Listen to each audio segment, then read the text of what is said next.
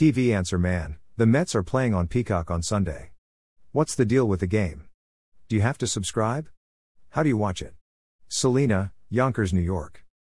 Selena, the NBC owned Peacock streaming service will offer 18 Major League Baseball games this season on Sunday mornings, including Sundays, June 26th, matchup between the New York Mets and Miami Marlins at 12:05 p.m. ET from loanDepot Park in Miami.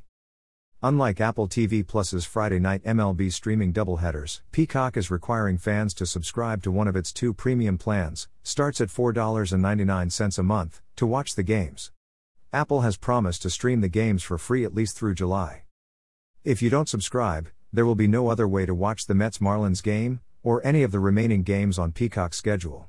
Since they are Peacock exclusives, they will not be available on any other service or channel, including NBC, MLB TV, MLB Extra Innings, or the team's regional sports channels such as SNY, the usual TV home of the Mets, or Bally Sports Florida, the usual TV home of the Marlins.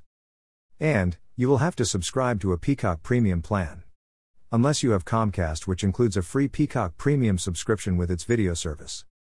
Click Amazon, see today's one day only deals. If you decide to subscribe to Peacock, you will be able to access the games on the Peacock app or at the Peacock website. You can see a list of supported devices here. Selena, hope that helps. Happy viewing and stay safe. Need to buy something today? Please buy it using this Amazon.com link.